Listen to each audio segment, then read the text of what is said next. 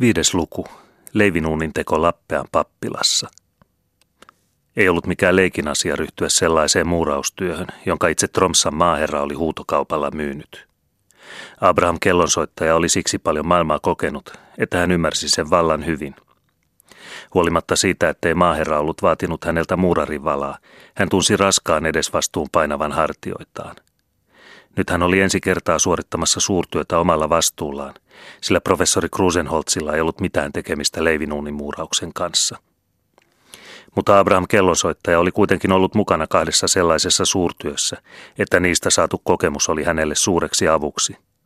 Hän oli oppinut, että rohkeus ja viisaus käsi kädessä taidon kanssa antoivat parhaimmat tulokset joka paikassa. Ja sen vuoksi hän aloitti rohkealla mielellä, vaikka hän tunsikin edes vastuun. Muraus ei suinkaan ollut hänelle outoa työtä, päinvastoin.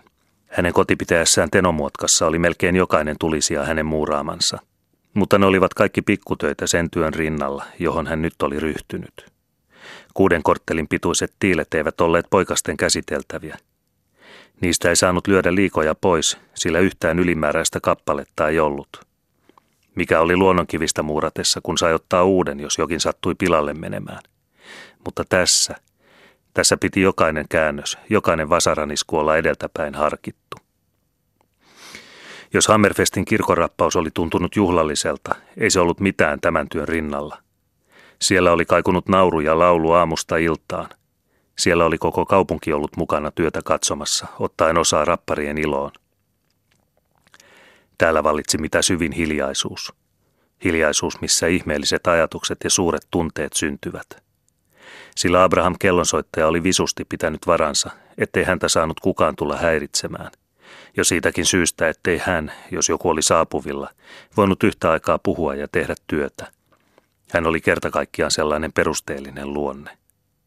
Aamusta iltaan hän sai olla kahden kesken kuuden korttelin pituisten Hoklannin tiilten kanssa.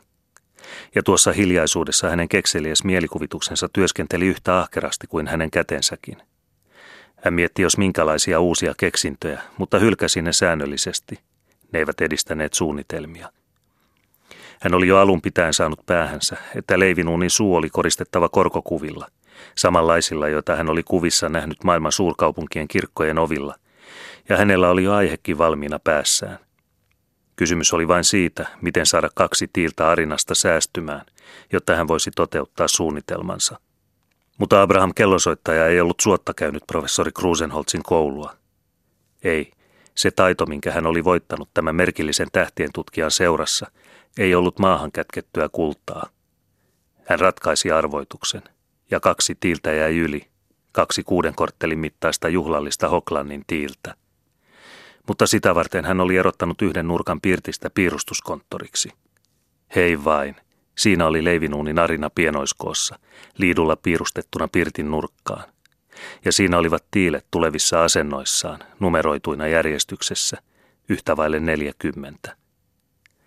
Abraham kellonsoittaja vihelteli vain, vihelteli itsekseen ja hyräili. Se hyräily oli niin omituista, että pirtin seinät kuuntelivat sitä äärimmäisen jännityksen vallassa. Se oli aivan outo sävel, mistä oli ollut vierailta maalta kotoisin – maasta, jossa Abraham kellonsoittaja oli vain mielikuvituksessaan matkailut. Sitä piti kuunnella ihan henkeä pidättäen. Leonardo da Vinci, se mainio mies, teki tusinan kirkkoja kai, vaan leivinuunia, herra sen ties, tokko syntymään hänkään sai. Vanha Pirtti eli ihmeellisiä päiviä. Sitä kummastutti, ettei sen ovea viikkokausiin avannut kukaan muu kuin Abraham kellonsoittaja – mutta se ymmärsi, että muiden oleskelu siellä olisi vaikuttanut vain häiritsevästi siihen itseensäkin. Nyt se sai häiritsemättä kuunnella muurausvasaran kalkutusta ja sitä säästävää laulua. Vaan leivinuun ja herra sen ties, tokko syntymään hänkään sai. Ja yksi kaksi selvisi vanhalle Pirtille, että se oli saanut harvinaisen vieraan, miehen, joka astui sen oksaisen kynnyksen yli kuninkaallisin ajatuksin. Astui kuin pyhälle maaperälle – liikkuen sen sisällä juhlallisena kuin pappi kirkossa. Abraham kellonsoittajassa oli jotakin tosi papillista, jotakin, joka sai vanhan pirtin häntä syvällä kunnioituksella katselemaan. Nahkainen kaulasta riippuva esiliina muistutti papin kauhtana, kun hän seisoi päin. Vasarat ynnä raskaat merimiessaappaat eivät vain oikein soveltuneet papin kuvaan. Ei, Ne toivat mieleen toisen, väkevämmän, Tuurin, vanhan skandinaavialaisen jumalan, joka taisteli jättiläisten kanssa. Vanha Pirtti oli joskus kuullut renki Nielsin kertovan tuurista torppaantin lapsille, jotka sunnuntaisin tulivat Pirttiin istumaan. Niin, Abraham kellonsoittaja oli kuin tuur, joka vasarallaan loi uusia maailmoja ja hävitti vanhoja. Ja yhä hartaampana kuunteli vanha Pirtti aamusta iltaan toistuvaa säveltä. Vaan leivinuunia, Herra sen ties, tokko syntymään hänkään sai. Pappila vanha Pirtti uskoi nyt, ettei leivinuunia koko avarassa maailmassa todella saanutkaan syntymään kukaan muu kuin Abraham kellonsoittaja. Kuin leikiten vain hän kalkutteli kuusikorttelisia Hoklannin tiiliä ja laski ne vetelään saviruukkiin pehmeästi paikoilleen, kuin höyhentyynylle ihan. Ja siihen ne jäivät katselemaan korkeaa lakea, jonka alle mies olisi mahtunut seisomaan. Mitä kaikkea ulkopuolella muussa maailmassa tapahtui, sitä ei vanha Pirtti tiennyt. Eikä se välittänytkään tietää. Se näki kyllä, että päärakennuksessa vallitsi tavallista iloisempi elämä, ja kuuli kirkkoherra Larseenin ulkona pihalla sanovan tavallista lujemmalla äänellä, kautta pohjoisnavan ja päivän tasaajan. Mutta se ei kallistanut sille sen enempää korvaansa. Se näki myös, että keittiön puolella oli alkanut tavallista vilkkaampi hyörinä, sillä Liise juoksi kellarissa alinomaa hiessä päin, valkoinen esiliina edessä ja pitsimyssy päässä. Mutta se ei viitsinyt ottaa siitäkään selkoa. Sillä oli nyt niin paljon muuta miettimistä. Olisihan se aivan hyvin voinut kysyä renki Nilsiltä, joka leivinuunin korjauksen ajaksi oli siirtynyt pirttikamariin asumaan. Ja varmasti olisi renki Nils kertonut. Sillä monta kertaa se oli Nilsin pihalla liikkuessa kuullut tämän mutisevan itsekseen. On se hummausta taas. Ja hevonen pitää olla juuri alvaria.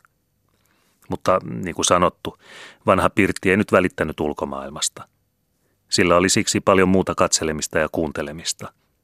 Se seurasi leivinuunin valmistumista päivästä toiseen, yhä kasvavalla mielenkiinnolla.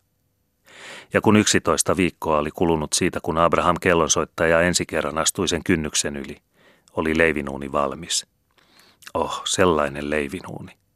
Sellaista ei varmaankaan ollut koko Ruijan maassa, tuskin koko maailmassakaan.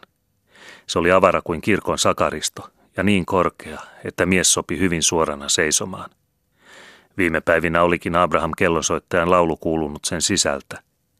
Leonardo da Vinci, se mainio mies, teki tusinan kirkkoja kai, vaan leivinuunia Herra sen ties, tokko syntymään hänkään sai. Siellä leivinuunin sisällä oli Abraham kellonsoittaja astellut kuin ritari linnansa salissa, katsellen kättensä töitä – ja kun lopuksi kaikki oli valmista ja pappilan herrasväki kerääntynyt pirttiin ihmettelemään, kumarsi hän leivinuunin suulta hattu kädessä ja sanoi, linna on valmis, herrasväki on hyvä ja astuu sisään. Ja sisälle he menivät kaikki, niin juuri, leivinuunin sisään.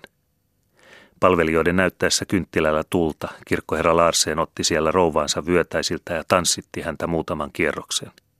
Hän oli kerta kaikkiaan sellainen iloinen mies mutta eniten huomiota herätti uunin otsapuoli. Siihen, uunin suun molemmille sivuille, oli Abraham kellonsoittaja yliääneestä Hoklannin tiilistä sovittanut kaksi korkokuvaa. Ne kuvasivat kahta enkeliä leipälapioihin nojautuneina. Sekös herätti ihmettelyä katselijoissa. Professori Krusenholz sanoi, että Abraham kellonsoittaja oli muuraustaiteilija Jumalan armosta ja että hän nyt oli luonut itselleen pysyväisen muistopatsaan ja sen vuoksi hän ehdotti, että uunin suun yläreunaan hakattaisiin Abraham kellonsoittaja Fesit Furnum.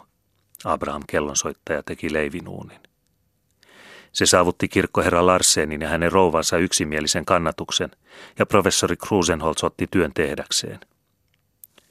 Näin oli Lappean pappila saanut uuden leivinuunin, ja Abraham kellonsoittaja kunniakehän päänsä ympärille. Hänen maineensa kiersi ympäri ruijaa, ja käydessään hänen työtänsä tarkastamassa kiinnitti Tromsan maaherra hänen rintaansa ansiomitalin.